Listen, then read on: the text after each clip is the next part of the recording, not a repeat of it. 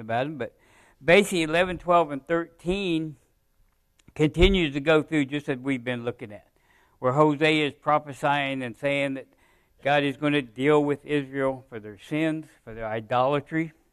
Uh, chapter eleven goes and, and talks about God's love toward Israel. He deals with them. Uh, he wants them to know that his love, just like he does us, he loves us, he cares for us, he will take care of us if we love him. And so he talks to uh, Israel in chapter eleven about that. He shows his love to them. They are God's chosen people, but one day they will sing that same song we just sang, and that Jesus is theirs.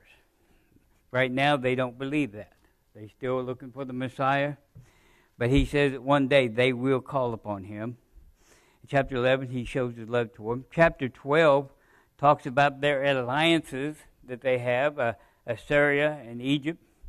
Uh, not only are they welcoming uh, those countries to be part of them, or getting part of, being part of them, or and being their alliances, but they're following their idolatries and their unholiness. And so he deals with them in chapter twelve. In thirteen, he again goes into their sin of idolatry. He deals with it. He talks about how he will uh, deal with them on it and how he will uh, punish them for it. He continues to work on that. Chapter fourteen we'll look at tonight. It's only nine verses. It will basically summarize the whole book of, of Hosea. Uh, Hosea's prophecy will end. It is, it is not the end of the prophecies against Israel. Uh, Joel and the other minor prophets will do that. But it is the end of Hosea's. And we'll start in verse one of Hosea chapter fourteen. And uh, it says, O Israel, return unto the Lord thy God, for thou hast fallen by thine iniquity. Take with you words, and turn to the Lord. Say unto him, take away all iniquity, and receive us graciously. So will we render the calves of our lips. Asher shall not save us. We will not ride upon horses, neither will we say any more to the work of our hands. Ye are our gods, for in thee the fatherless findeth mercy. I will heal their backsliding, I will love them freely, for mine anger is turned away from him. I will be as the dew unto Israel, that shall he shall grow as the lily, and cast forth his roots as Lebanon. His branches shall spread, his beauty shall be as the olive tree, and his smell as Lebanon. They that dwell under the shadow shall return. They shall revive as the corn, and grow as the vine. The scent thereof shall be as the wine of Lebanon. Ephraim shall say, what have I to do any more with idols? I have heard him and observed him. I am like a green fir tree. From me is thy fruit found. Who is wise? He shall understand these things. Prudent, and he shall know them. For the ways of the Lord are right, and the just shall walk in them, but the transgressors shall fall therein. Uh, book of Hosea, a chapter of Hosea, finally ends up. It leaves us with some questions, or he asks some questions in it, uh, but he speaks of Israel returning unto God, and he says unto him it, that uh, basically he says, call unto God. He says, O Israel, return unto the Lord. And we know that this prophecy is going to be dealt with in the millennium. This is going to be the time that when the millennium comes around and the uh, witnesses come in, and Israel will finally call upon God. They will finally sing that song that Jesus is theirs. It will finally come to a point where they will call back onto God. It says, return unto the Lord thy God. Thou hast fallen by thine iniquity. They have gone so far in their sin, and they are now going to, at this point in the millennium, they will call back on God. She says, take you with words, turn to the Lord, saying to him, take away all iniquity. Hosea urges Israel to pray to their God. He urges them to beseech them to forgive their, to ask for forgiveness of their sins, and that God will receive them. This, this is, this is basically what we do. When the Holy Spirit gets a hold of us, he deals with us to call back on God when something happens to us. When we get into that point, even before salvation, the Spirit will deal with us. He says in verse two, he said, that thought, That phrase, take you with words, in this context, refers to verbally saying something. You know, it's one thing to, in our minds, to say, oh, forgive me, Lord, in our prayer and, and go about our business. But it's a second thing to verbalize it. God wants to hear us shout his glory.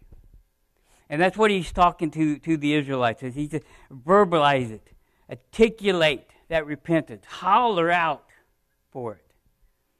That's where we get when the point when, you know, when we're in the point of getting saved. I remember sitting back here back in eighty-eight and God dealing with me. And, man, I wanted to yell out. I just wanted to scream. But I didn't. I came forward and And a gentleman took me out to the side, and we talked, and he showed me the verses. And, and after that, it was just, just came out. I mean, the, the glory of God just, I just wanted to tell everybody. And I tried to. A lot of people wouldn't listen. But that's what he said. He says, verbally, take your words. Put them out there. Shout them out. That's a witnessing right there.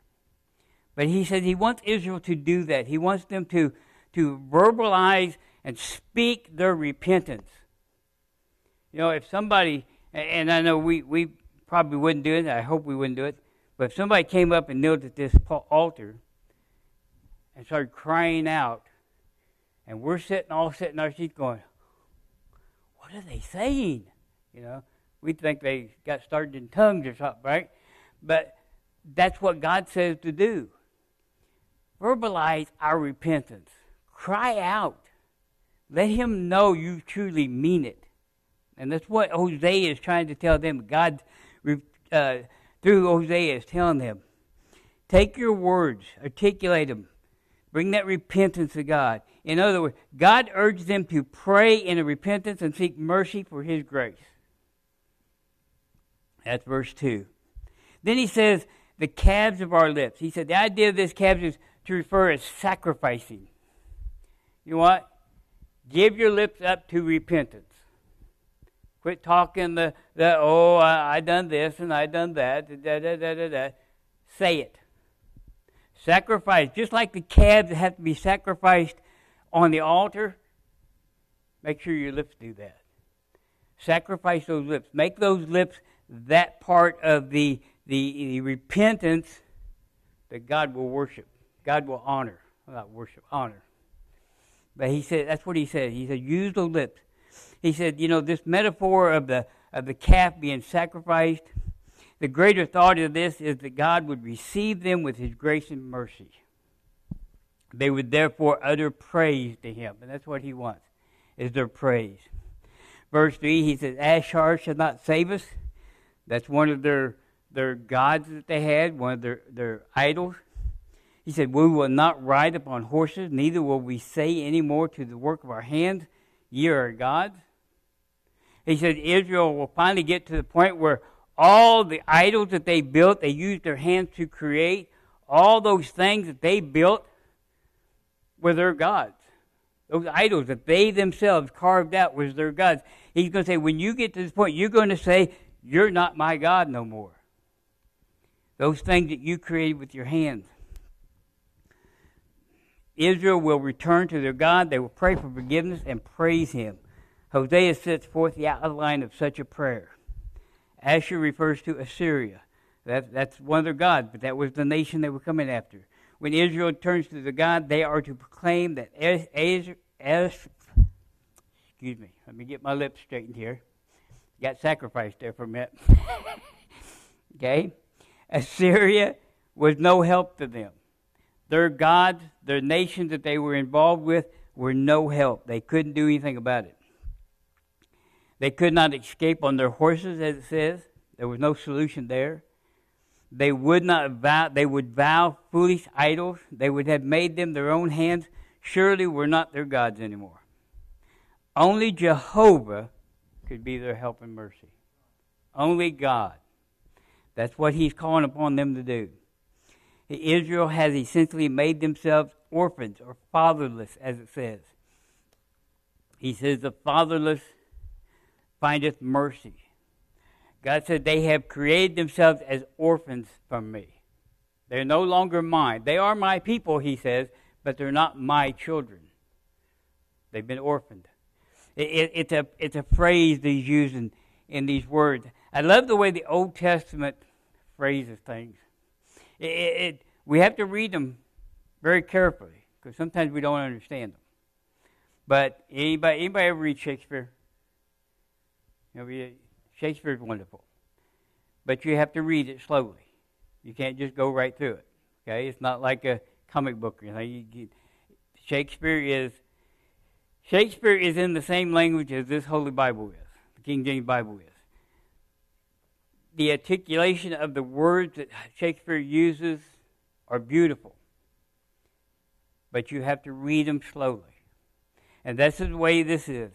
He said, you take your words, you articulate your words, but they've got to be honorable. They've got to come to God. He said, but he, we are orphans here. We are fatherless. The day was therefore coming when they would finally realize only him was their salvation. And that's what we have today too. We can't go to, to some Buddhist. He's not going to do anything for us. You know, we can't even go to Joel Osteen. He's not going to do anything either.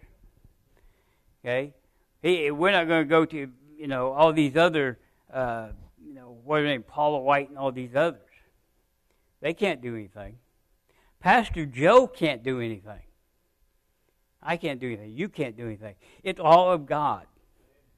Without his grace, we can't do anything. And that's what he's telling them. He said, you are orphans, you're fatherless. He said, only through God is our salvation. And he, he wants to make sure that Israel understands this. Hosea is getting down to the end of his life. He's getting down to the end of his prophecy. And God wants to make sure that what he's telling them, they figure it out. They understand it. Verses four and five, he says, I will heal their backsliding. I will love them freely, for mine anger is turned away from him. In the day when Israel returns to repentance to God, his part, God vowed to heal their backsliding.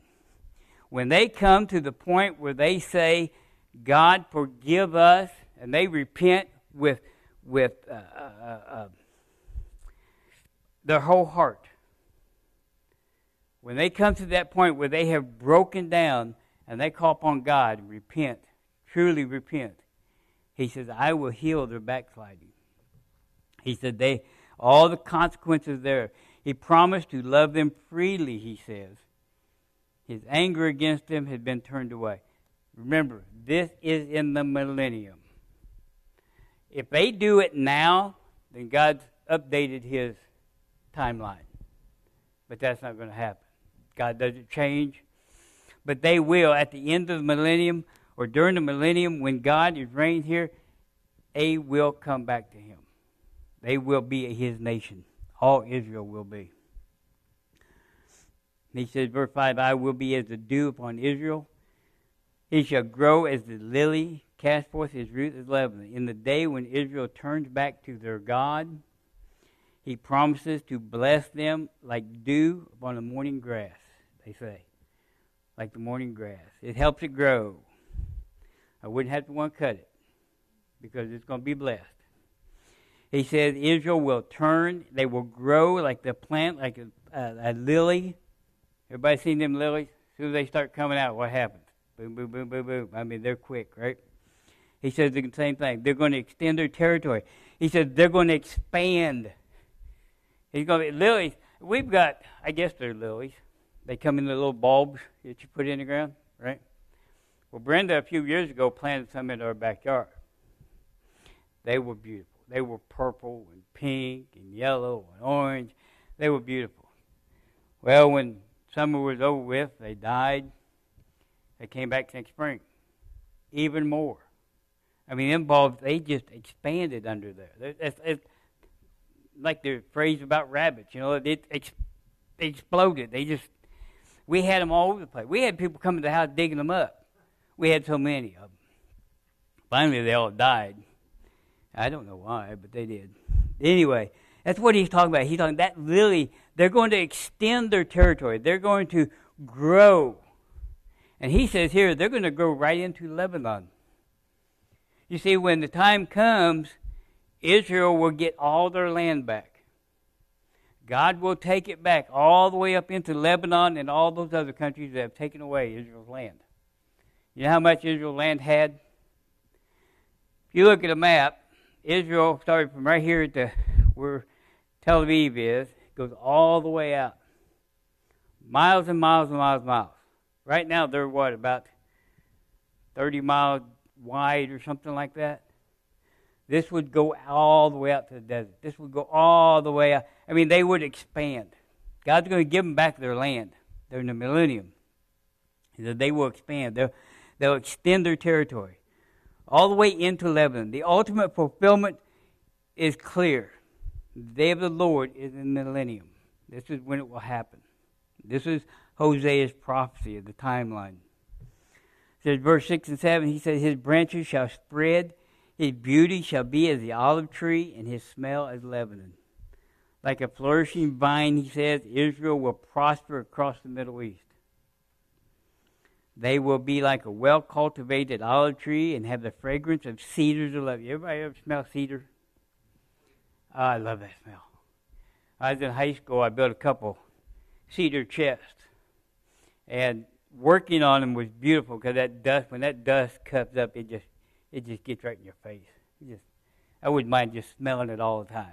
It, it's wonderful. But he says they, their smell, it will be wonderful. It will be like the cedars of Lebanon. The thought is not only of spreading the Jewish kingdom in that day, but the pleasant agreement and they're coming back to their original state.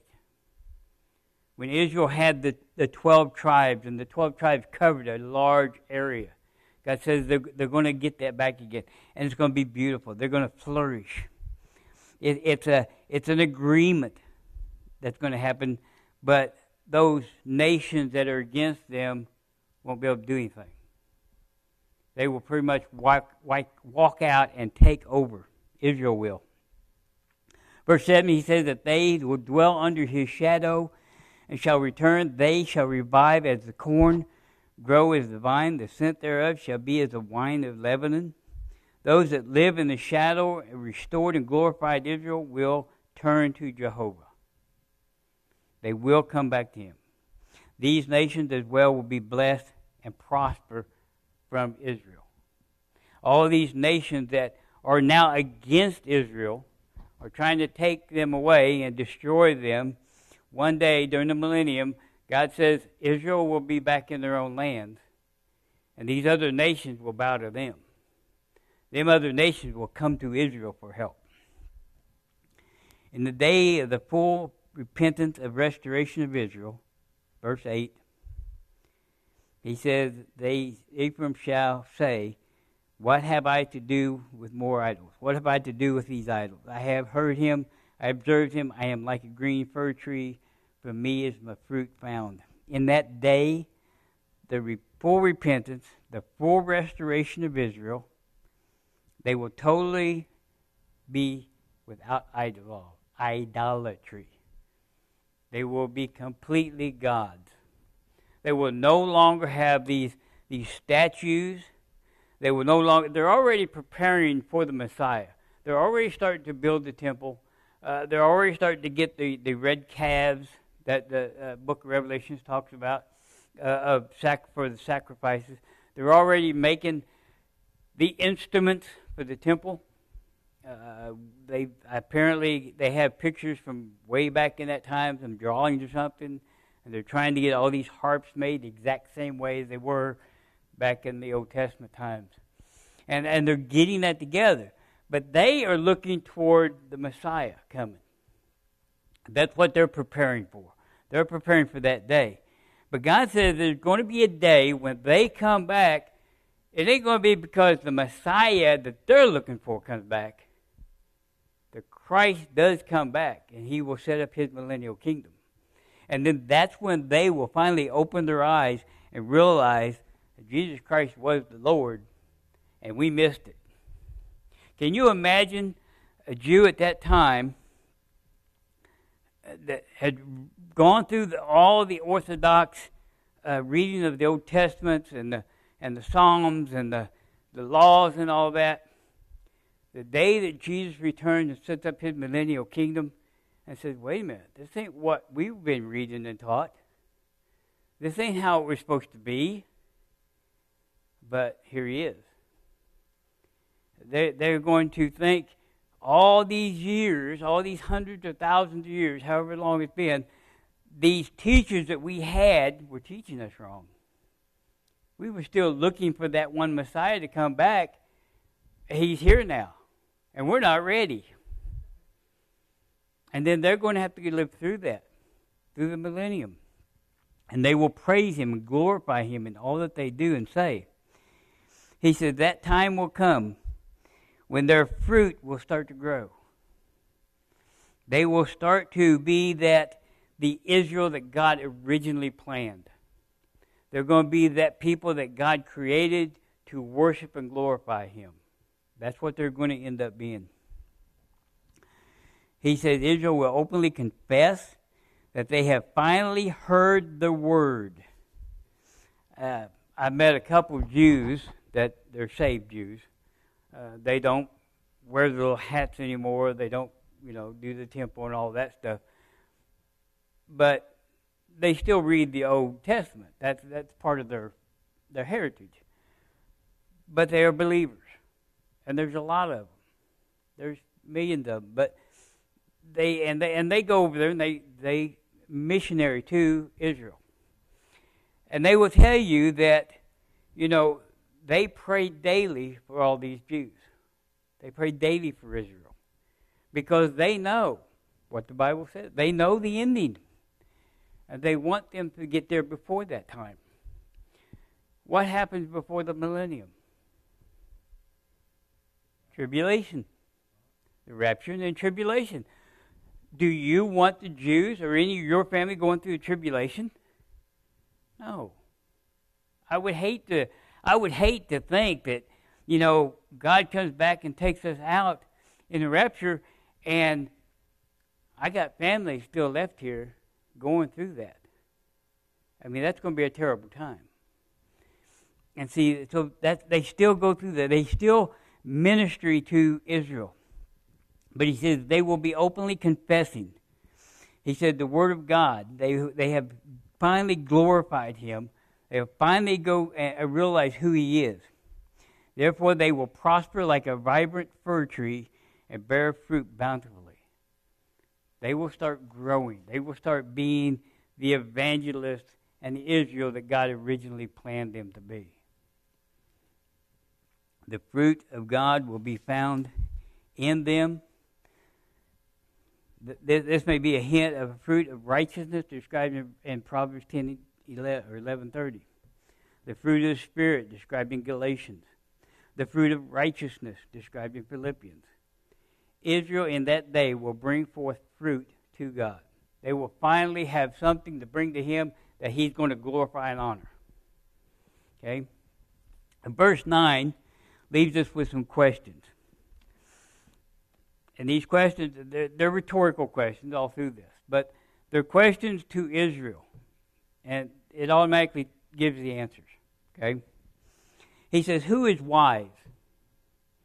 He who is wise shall understand these things. How do we become wise? Scripture. That's how we become wise. We become wise through Scripture. When we accept Christ as our Savior, uh, the gospel, and get saved, we become wise because we now know Jesus. And that's the beginning of it. And then we get into the Scriptures and we start reading, we start studying. We become wise. He said, those who become wise will understand these things.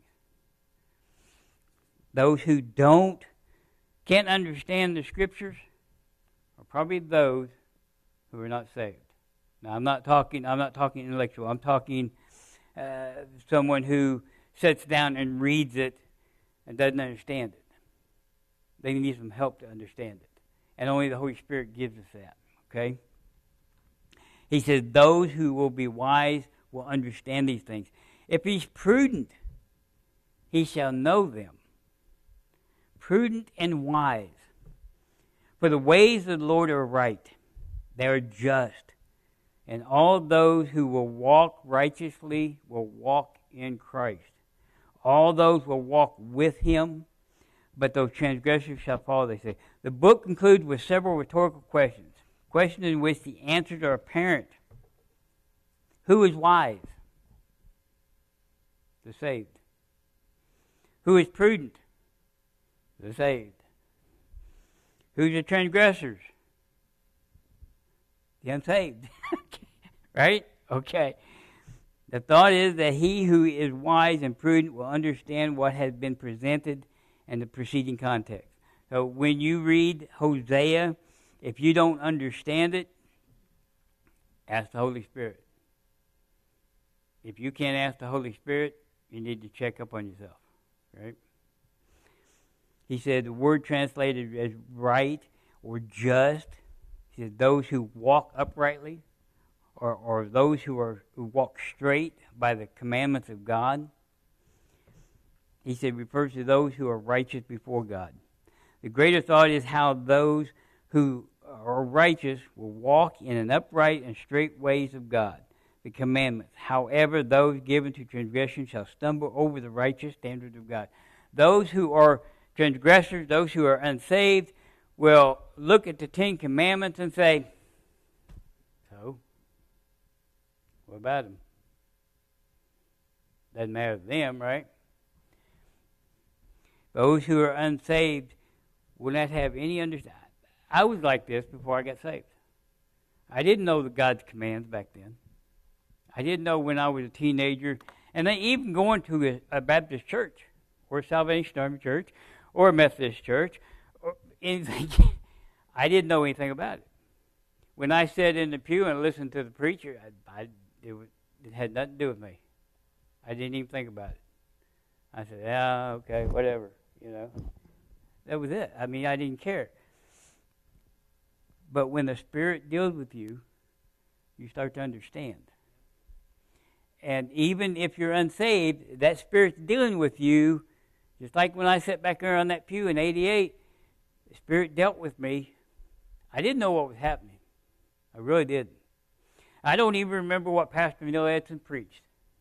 I think I've got the cassette somewhere, but I have no idea what it was. Cassettes. You all know what cassettes are? You young ones probably don't, but I... Anyway, I still had that message on cassette. And every once in a while, I'd pour it out and listen to it. And I don't know whatever happened to it. I think I, it got put away somewhere. But I didn't know what was happening.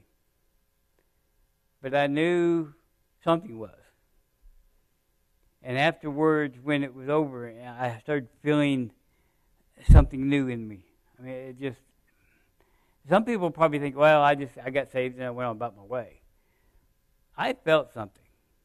I don't know about y'all, but I felt something. And, and it felt good. Uh, I was still dealing with stuff. I had to deal with stuff in my life about it. But it got better, and it got better, and it got better. And it finally got to the point where I'm in the Word all the time. I'm studying. I'm, I'm you know, doing all this stuff. I started changing things in my life. And he said that's, that Israel is going to have to do that. They're going to come to that point. But they're going to walk straightly. They're going to walk in that narrow path that Christ says to follow. His words. Thus ends this unusual book of prophecy, he says. The concluding thought emphasizes the righteousness of God and how those who are just will walk his ways. Those who are not just do not. God's ways are straight and right, and those disposed of righteousness. For those destined to sin, the ungodly, the righteous stepping stones of God will be a stumbling block. He says that Paul says that. They are a stumbling block. God's word is a stumbling block to those who are unsaved. Uh, it, you know, we can talk to somebody, we can witness to somebody, and they can pop out a few verses. Well, you're not supposed to judge, right? Okay, judge not. But they don't understand the context. They don't understand the whole passage, the whole verse. But but they'll throw it out to you. Okay? I mean, it's going on tremendously nowadays. Because everybody's got just enough that they've heard okay? Somebody said or somebody's written out or something, but they don't write the whole verse. They don't get the whole passage. It's just what they want, okay? Israel has been like that. Israel has been wanting what they want, which is the law. And Hosea speaks about it in earlier chapters. They wanted the law, and they wanted to live that way. But God says that's not His way. Yes, you got to follow the laws, His laws, but not man's laws. But He says one day, one day the time will come when they will come back to Christ, and that's going to be during the millennium. They will come back to, to God and start worshiping Him and glorifying Him. That's in the millennium. Is it our job to don't worry about it because it's going to happen in the millennium? Do we just forget about it and say, well, they'll, they'll get saved back, you know, they'll get saved back that when, when it comes, you know? God is sovereign. God controls everything in our lives and the entire world's formation, the entire world's timeline. God has set in motion everything He wants done when He wants it done. But that means we just sit back and wait? No. We need to, like Hosea did, he was chosen to go out and tell Israel, this is what's going to happen. Same thing with us. Christ says that we are all missionaries. We're all witnesses to Him. So for those who are destined to walk in righteousness are going to be wise and prudent. Now, I know some people I don't think are wise and prudent, but you know that's not my decision to decide, right? But the book ends with a simple, profound principle of righteousness. Israel has ignored it. For those who sought the Lord in His ways, it was a, it was straight before them. It was always before them. If they were reading the Scriptures, if they were following the, the laws in which God set forth, they would have walked that way completely. But they didn't. They fell away. We do that. How many times have you ever... Pastor spoke about this this week or last week, I think it was. You get to a point where you just don't feel Christian-like. You just don't feel like you want to read the Bible. You don't feel like you want to sing out a song. You, you just, you just, you know, forget it. You know, it's all over with. It's done. I get that way. I think all of us do. And, and it's like he said, you know, we, we get back in the Word, whether we feel like it or not. We we speak about it in, in the Uh, men's prayer breakfast on Friday on Friday morning breakfast. Even though we don't feel like it, we need to do it, and that way it gets us back in that cycle. Because once we get off the road, we'll probably stay off the road, so we get back into it. Israel will one day come to Christ. They will finally, in the last days in the millennium, be God's chosen people, which they are. But He will now have them as His own. They can be able to sing that song. Jesus is now mine. At one day. Okay? Any questions? Any comments? Y'all are a quiet bunch. But I love it. Gracious Heavenly Father, we thank You for this night. Lord, we just ask You to watch over us as we go our way. Keep us safe. Help us in all that we do. Help us to glorify and honor You in all that we say and do. Help us to walk that straight way, Father. Help us to stay within that shadow of Your commandments and Your word.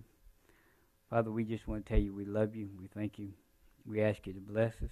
We ask for all the prayer requests we had. Uh, Lord, just uh, have Your way in our lives. Have Your will be done. We pray this in Jesus' blessed name. Amen.